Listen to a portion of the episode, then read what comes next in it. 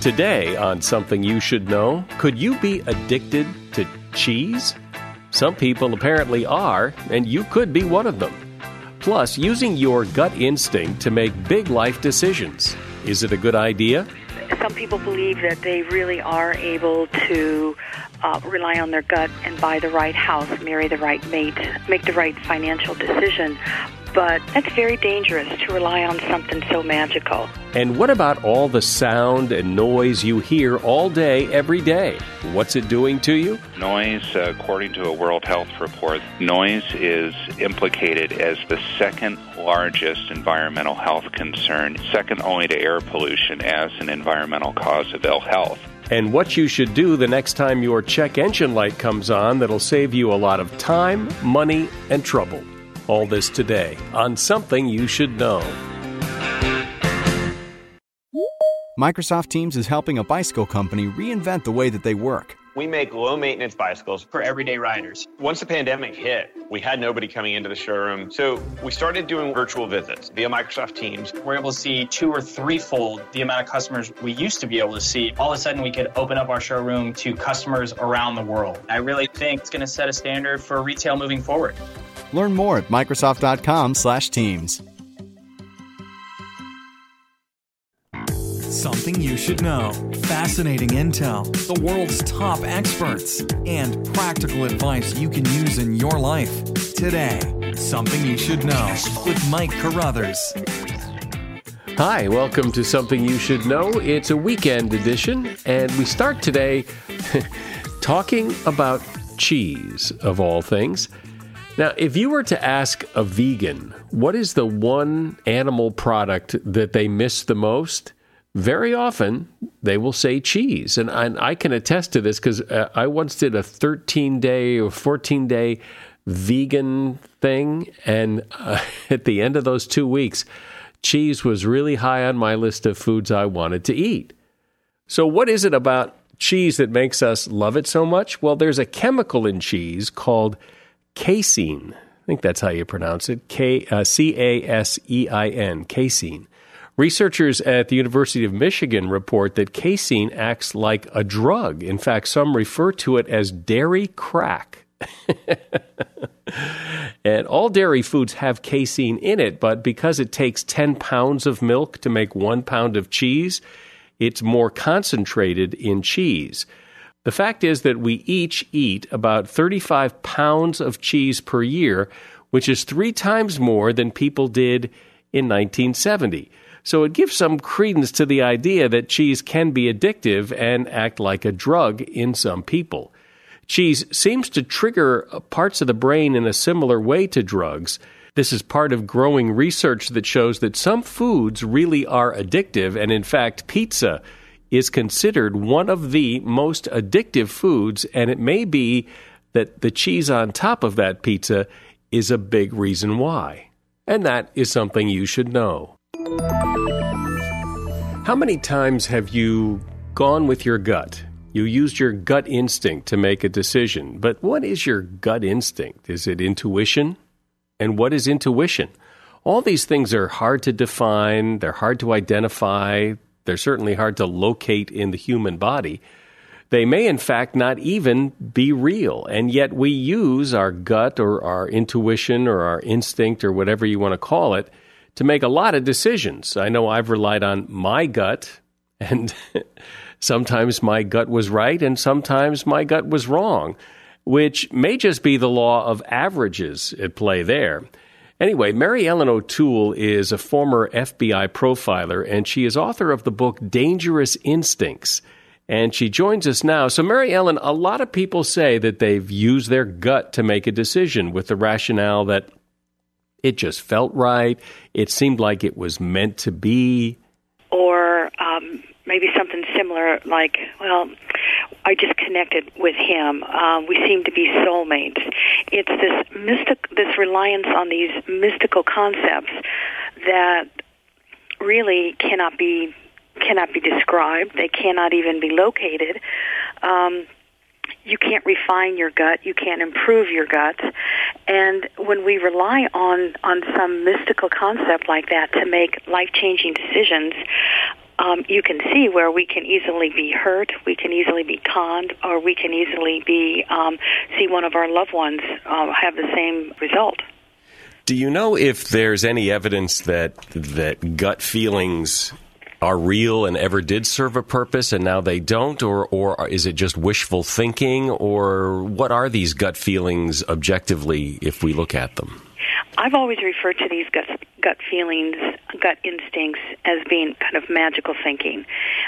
Some people believe that they really are able to uh, rely on their gut and buy the right house, marry the right mate, make the right financial decision, but they can't really discuss with you how their gut got so much better than my gut. So again, it's magical thinking and self belief, and, and, and it's influenced certainly by things people read and see on television. Are they 100% useless, or are they a good place to start, or do you just throw them out altogether, or what? Here's what I would say about that. If people rely solely and completely on their gut, they're relying on, they're relying on something that really is is more magical than anything. And if it comes to making a decision that could impact your life one, two, ten, twenty years down the road, that's very dangerous to rely on something so magical. If you want to rely on your gut for a simple, uncomplicated decision, that's one thing but not if it could change your life. That you're really you're really running into some potential problems if you do that. And I personally have seen it over and over again as an FBI agent of 28 years. Uh, how how so? How, explain that. Sure, I've seen. I worked in the behavioral analysis unit, the BAU, for more than half of my career, and so the kind of work I did was to um, analyze violent crimes and in doing that, you really spend a lot of time with victims and victims' families, and you hear repeatedly but I opened the door because he seemed safe. He looked so normal. Um, you know, my gut instinct said there wasn't anything wrong with him. I let my children go over to the house for a sleepover because they seemed so nice. I mean, it, you know, we all go to the same church and school, so um, my sense was he was he was he was fine. And those are all decisions that people make on a very superficial level. I looked at him, he seemed normal. My gut told me to do it. That's magical thinking. They don't rely on um, a more realistic way of assessing a situation or assessing a person they're about to turn themselves or their children over to. But isn't there a, a, a danger, though, of by definition, your work, you're always dealing with where the gut went wrong. If the gut went right, the FBI and the police don't get involved. What about all the times when you open the door to that guy and nothing happens? Sure, and and people are going absolutely going to say that. But here's what I would say to those those people: if you are a good decision maker, if you go back in your life, go back and take a look at the um, maybe the five most important decisions you've made in the last year. Whether it's buy a house, date a person, um, like, um, allow your child to go somewhere. Look at the the last five, ten decisions you've made in the last year, and see how well they were made. Um, see what the consequences were, and and see if the results are what you want them to be. And and it's my sense, my my experience with um, these kinds of really kind of life changing decisions, most people are going to say, I wish I would not have done at least two or three of those things out of the five. So I actually encourage people to go back and see how good they are at assessing other people and making decisions. And if there's room for improvement, I think that's where dangerous instincts really comes into play. But what about uh, if my son wants to go over to his friend's house. I, it seems unlikely and unrealistic for me to say, wait, let me call the private investigator first and have the whole family checked out before I let you do that. Yeah, that that's not something that you're going to do. And that next door neighbor may be someone that you know quite well um, because you've spent time with that family. However, if that next door neighbor is not someone that you know well because you haven't had the time, or perhaps they just moved in or you've just moved in, what do you know about what's inside that home that you are about to um, send your seven year old son into? Are there weapons around? Um, Are there drugs and alcohol? Who else has access to that home that that um, you're not aware of? Are there dangerous animals in the home? You're sending your son into an unknown world. In order to understand that world, it, it's going to take getting to know the family, maybe over um, um, um, a certain period of time, so you get a better sense of what those parents are like and what what um, their personal habits are inside their home, so so you know the environment to which your son is is about headed into. That's important, and it doesn't take a lot of time. And it may be a couple of questions over time, asking them to your home, um, asking to sit down in their home and have a cup of coffee. But isn't it worth it if you prevent your son from going into a home where he could be hurt or even damaged forever? Former FBI profiler Mary Ellen O'Toole is my guest. She's author of the book, Dangerous Instincts. Do you own or rent your home? Sure, you do. And I bet it can be hard work. You know what's easy? Bundling policies with Geico. Geico makes it easy to bundle your homeowner's or renter's insurance along with your auto policy. It's a good thing, too, because you already have so much to do around your home. Go to geico.com to get a quote and see how much you could save. It's Geico Easy. Visit geico.com today. That's geico.com. So you own or rent your home, right? Sure you do. And I bet it can be hard work. You know what's easy? Bundling policies with Geico. Geico makes it easy to bundle your homeowner's or renter's insurance along with your auto policy.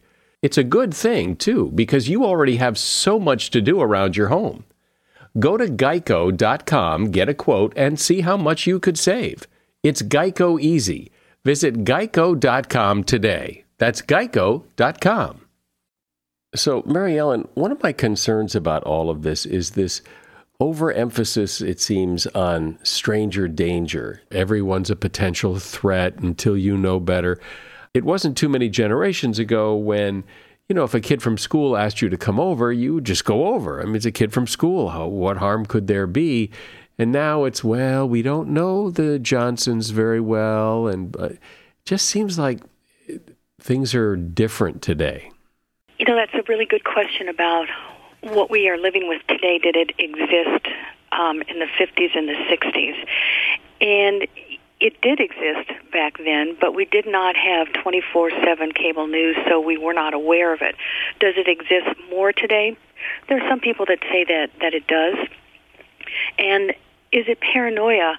Um, I definitely would say um, it's it's concern because there are things that people can do, real live tested techniques that people can use to give them more power over the decisions they make about themselves and about their families to size somebody up and to size up a situation and prevent things from happening. They're going to happen anyway. And, I, and actually, I did hear that on the on the news the other day. Somebody just said, "Well, things are going to happen anyway." That's true; they are going to happen. Do you want to be a victim, or do you want to prevent it? Well, what what are some of those? I, mean, I remember seeing it was either I read it in the book or, or or in the press material about, you know, you hire a cleaning lady. Do you give her a key or don't you? Well, what am I going to do? I'm not going to have her investigated. So, what? How do I size her up to decide does she get a key or doesn't she get a key? Sure, and it may not be a decision to give her a key, the cleaning lady, or not a key um, immediately, but one of the most important things is the assessment of that person when you first talk to them. And if you go back and look at people that maybe you or people in your audience have have interviewed um, whether it's a cleaning lady or a plumber or whatever, the questions usually are um, who have you worked for before? What are your hours? How much do you charge? Maybe do you ever have anybody substitute for you? and and people can basically tell you anything and are you really assessing their answers i mean really are you just hearing what they say back to you and too often people will simply ask the routine questions and they and they won't follow up with what's really important. In fact, one of the one of the questions that I ask of the people that come into my home and it's it's amazing when you get the responses. I ask people if they have ever gone to, to jail or to prison. Now, you may think that I can't ask that question. Well, yes, you can. And you watch for the answer. It does not mean that you don't hire somebody because they've spent time in jail or prison, but you do want to know why and you want to see their response. If they avoid the question, are they not answering you? Are they giving you other information that you really didn't ask for? So it's it's understanding how to do an interview, how to pose your questions, and then how to evaluate the information, and not do the cursory. Um, who who who was the person you worked for the last time? And then whether or not you decide to take it a step further and give them a key may not come for a while. It may come once you're comfortable that that person has proven to you that they've been trustworthy for a period of time. So it's not a, it's not necessarily an immediate decision. So, besides, have you been to prison? Um, uh, uh, what other kinds of questions can you ask people? Maybe leading up to that. I mean, I imagine that's maybe not the best first question. How much do you charge, and have you been to prison? Um, you know, that's uh, or maybe it is. You know, it kind of throws them off balance, and I don't know. How do I mean? How do you approach that? Well, and and when people would come into my home because I would tell them up front what I did for a living, the question did not seem so awkward. But here are a couple of other questions that you can ask. You want to ask people in your in prior jobs that you've had as a cleaning person, have there been times when it didn't work out and you left the job? You want to find out where the problems are. You want to find out what they have said about that situation.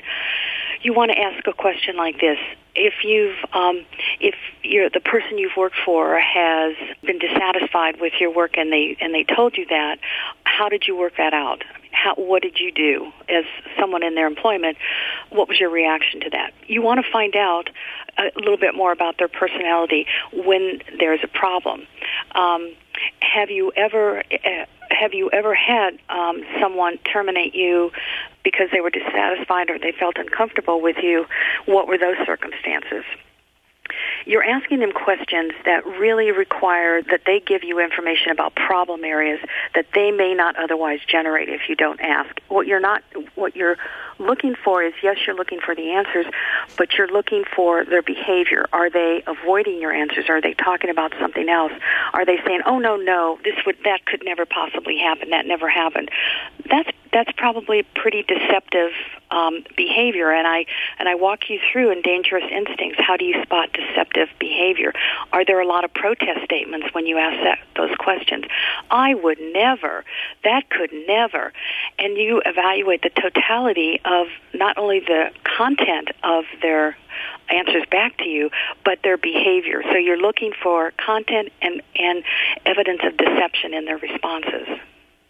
I imagine that uh, that people have said to you, and I'd like to get your response. You're you're just paranoid because of the work you do. You're just too your your experience is too one sided, and you just think everybody's a criminal, and and that that just this isn't my world. I've had people say that over the years, but I've actually had more people more often say this the work you do is absolutely fascinating. The work that you do getting inside of people's heads is incredible. How do you do that? I would love to know more about how you do that. And so it really isn't about the paranoia, it's about understanding people better.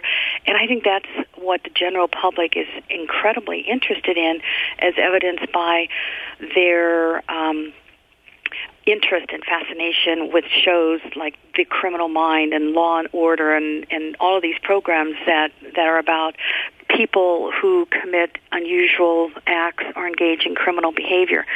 So it really isn't about the um, the paranoia. Paranoia that really hasn't been my experience. It's been more okay. about we want to know what you know.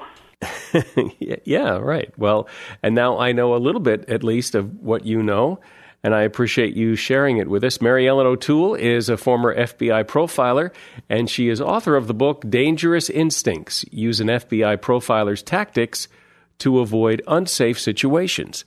There's a link to her book on Amazon on the show notes page for this podcast episode on the website somethingyoushouldknow.net. As we age, you can start to see it in your face and feel it in your bones.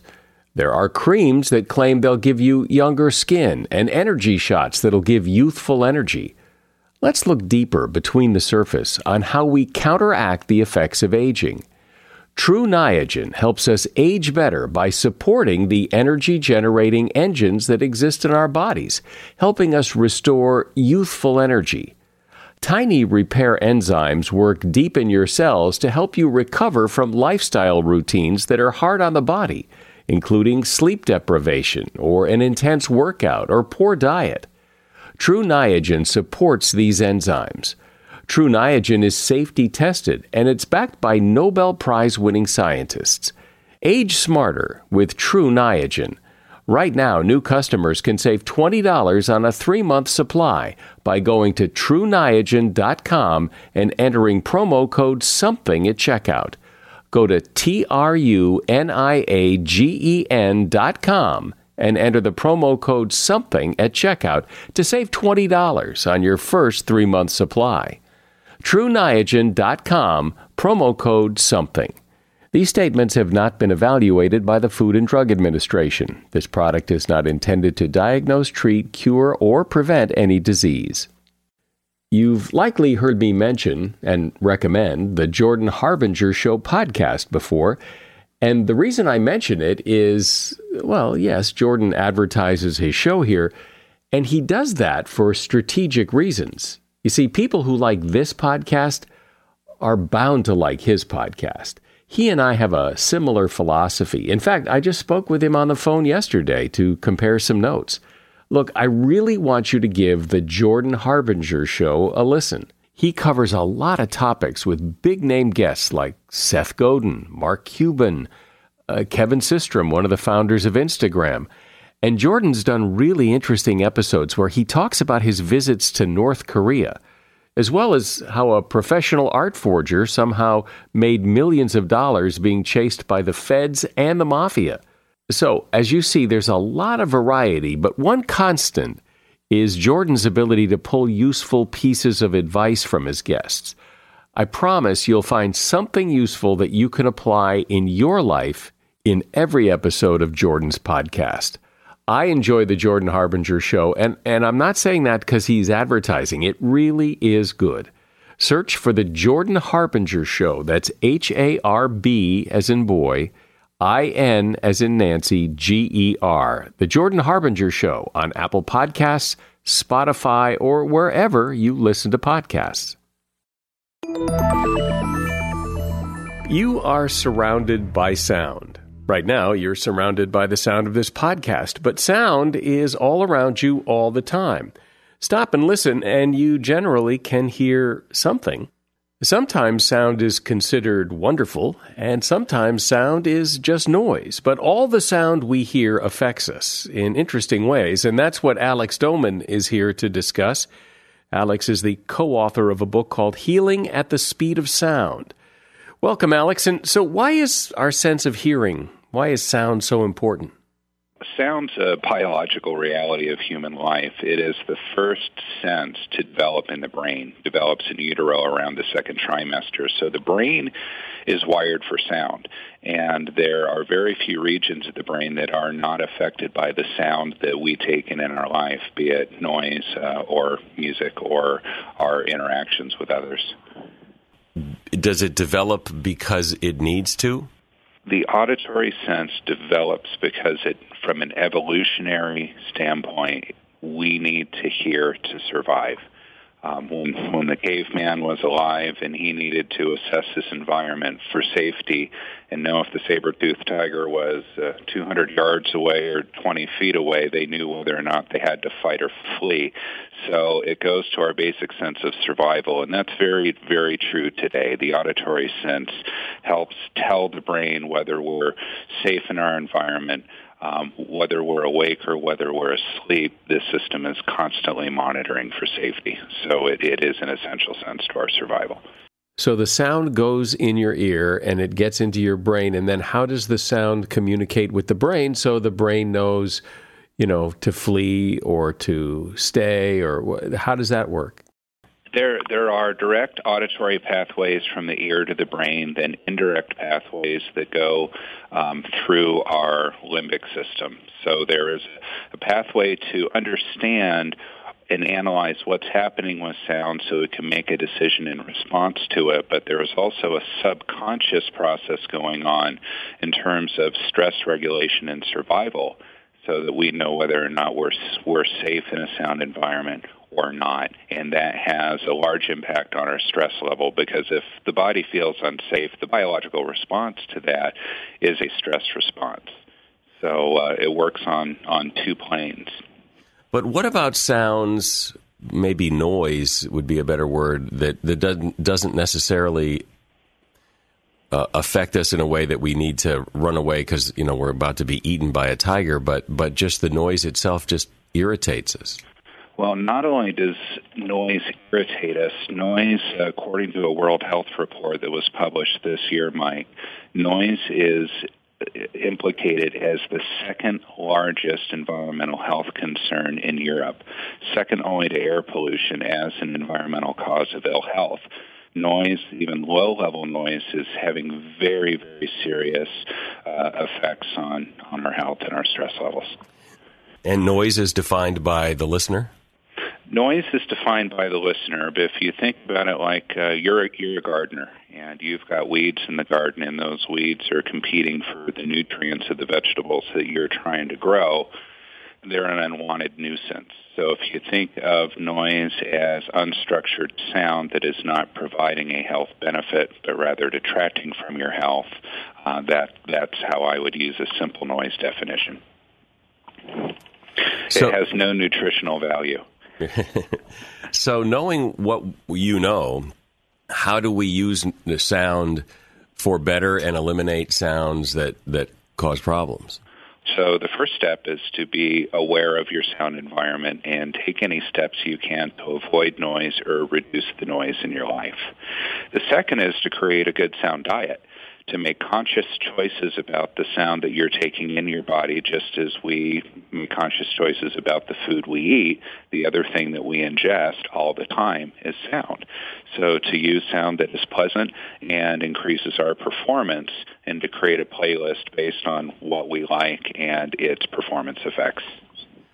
So how do you do that? I mean, how do you how, how do you manipulate the, the universe to do that?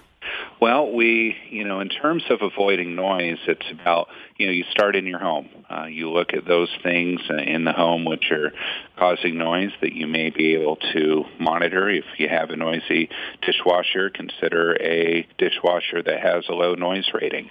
Um, choose to spend family time and do work activities in quieter portions of the house. Uh, one thing I strongly encourage is that we take five-minute timeouts take five uh, to take a sound break and find some quiet in your day, especially uh, after or before a stressful event.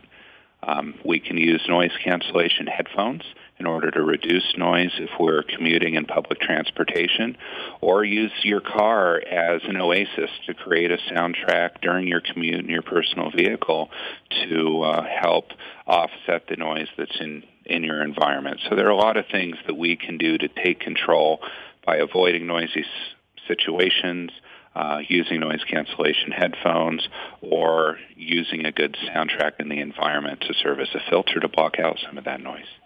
Is silence neutral or is silence good? Silence is good and silence is essential. So just as important as it is to avoid noise and to choose healthy sounds, we need periods of silence to relax and to process and to spend some time with ourselves. What about though? I mean, people seem to like to have sound around them. They, you know, they turn the radio on not necessarily because they're actively listening. They just like to have some sound. They like to hear someone's voice. They like to hear music. They do the same thing with the TV. It's kind of like company. Sound's a great companion, and we, we all use, or most of us, I should say, use sound as that companion. So the thing to consider is who are you keeping company with? So what what kind of sound do you really want to spend your time with? But it, it does fill the void for many people in terms of um, ha- having something around that accompanying them and making them feel less alone, especially if they live a, in a very singular life. But many people are actually using this sound in their environment to filter out noise and aren't consciously aware of it. We just do it automatically as a means of adaptation. I imagine people have preferences about the sound and the noise in their life. For example, at night, my wife likes to have the air filter going or a fan going. She likes that white noise while she sleeps. It helps her sleep. I would prefer silence. I like it really, really quiet. Are we both right? You're both right. So it's about what's right for you individually, and that can create some some marital stress, can it, Mike? Because you may be wearing earplugs to block out that um, that sound that your wife's playing in the background. So this is uh, this is a pretty common occurrence. But the truth is is that you're both right, and it's about finding a, a happy medium for a good marriage. Talk about music. Is it is it necessary? I mean, I've I've heard that pretty much every culture in the world and throughout history has had music. That it is a part of a necessary part of us. Music is a biological fact of our life music has been with man since the beginning. Our first instrument was our own voice. So music is, is essential and vital within every culture as a means to celebrate, as a way to reduce stress, um, to use within worship, to um, increase and improve our productivity, and as a means of self of self expression. So music is very much a part of who we are. And one thing that we can use in our life in terms of using recorded music, for example, to have an amazing impact without any work. To play an instrument to get a, a means of self satisfaction and a way to express our thoughts and our emotions where language may not be sufficient to communicate and convey who we are and what we want to share. So music is an absolute essential part of of our lives. And just like we were discussing about silence versus noise to sleep, um, people have different tastes in music as well, and one person's music is another person's noise. It seems. Uh, absolutely true. Music has very, you know, very specific um, cultural uh, components to it and generational components. So it is about using music, Mike, that is feels good for you and feels in context for what you're doing. So you know what what your personal playlist is and what mine is is very different. Comment on the more recent phenomenon now where people have earbuds in their ears pretty much all day long and they've pretty much blocked out the world in favor of listening to whatever it is they're listening to, good, bad, or okay in small doses? Well, now that personal listening devices have become ubiquitous and the earbud has become an appendage to the human body, uh, it's it, it's really a cultural phenomenon that that's changing us for better and for worse.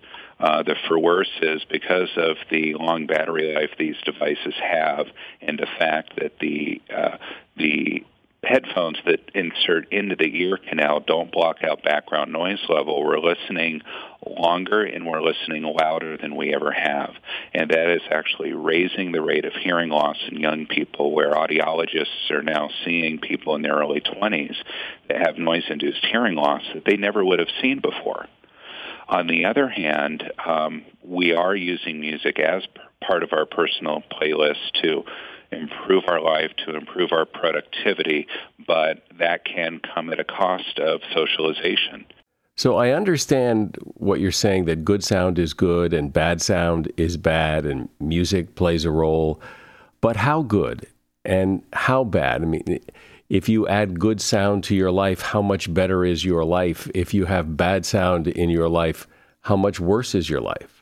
Yeah, Mike, there there is a large body of scientific research today showing benefits of specific types of music in different situations. So, you know, for example, with stress levels, we know that cortisol is a marker of stress, and there are numerous studies to show that using the right kind of relaxing music reduces stress levels, and stress is one of the leading causes of ill health in America. So music is a non-pharmacological antidote to stress and is a major contributor to improving health. Um, in the educational setting, uh, the research has shown that music improves uh, academic performance at levels that can make or break the difference between getting into college based on SAT performance. Uh, we know that musicians have larger brains than the rest of us numerous uh, imaging studies have shown that musicians, especially the longer they play and the more they play, actually develop regions in the brain that are larger than uh, other people, which then improve their life performance. And some evidence is showing that music uh, can actually have an impact of uh, prolonging our our mental acuity and memory and cognitive performance. So as we look at a very large aging population in our country, 74 million baby boomers concerned about their health, they can use music to help prolong their mental acuity, maintain their hearing, and live a higher quality of life.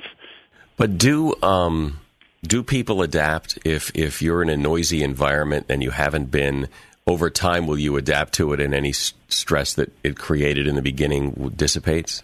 Well, we we all um, have adaptation responses to our environment, and even though we're adapting and habituating to the environment, the negative impact of that noise on our body is still happening. It's just whether or not we're consciously processing that, uh, but the harm is being done. Is there any type, particular type of music, or any particular type of sound that seems objectively to be especially good for people? Well, what what we help people to understand in our book is to break sound into three basic categories: first gear, second gear, and third gear. First gear would be low frequency sounds more in the bass range that uh, are at tempos uh, of below about 60 beats per minute. So that's the tempo and pacing in the music. That music is soothing and calming, uh, you know, slows breath rate, slows heart rate and is used to help manage stress. Second gear would be mid to high frequency sounds with a moderate tempo of 50 to 90 beats per minute. We would use that to optimize focus, concentration, and work performance. Then third gear would have a wide frequency range and faster tempos above 90 beats per minute that increases heart rate and energy level, uh, the kind of music that we'd use to motivate or energize ourselves when exercising or trying to be really productive. So just by breaking music into those three gears, we can take the music in our playlist, categorize it in terms of those gears, and then really put it to work in our sound diet. Well, you, you've probably made people think about their sense of hearing and all the sound around them more just now than, than people have probably thought about it their whole lives. So thank you. Alex Doman is author of Healing at the Speed of Sound How What We Hear transforms our brains and our lives. There's a link to Alex's book on the show notes page for this podcast on our website, somethingyoushouldknow.net.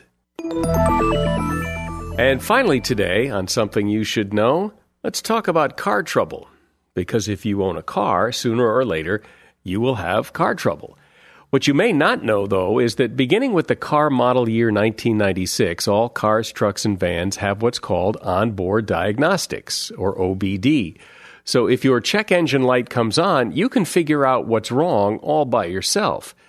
You have to purchase a scan tool, and you know they're a little pricey. They can go upwards of $100 or so. You can buy them online or a, uh, at an auto supply store, and then you plug this device usually it's under the dash. You plug it in and it gives you a readout. It's a code. And then you look up the code in the book that came with the scanner, or you look it up online, and now you know what's wrong with your car. According to car care expert Lauren Fix, you can save a lot of money over the long run because when you know what's wrong with your car, no one can try to sell you unnecessary repairs or tell you something's wrong that isn't, because you'll know exactly what's wrong. It can also save you money and time because you can call around and get price quotes for the repair before you take it in. Now, since you will use this scan device so infrequently, here's a great idea is to get the neighbors together or if you have family that live in the area or other friends, you can all chip in and buy this thing for a hundred bucks and then it doesn't cost so much. And that is something you should know. And that's it for this weekend episode. I'm Mike Carruthers. Thanks for listening today to Something You Should Know.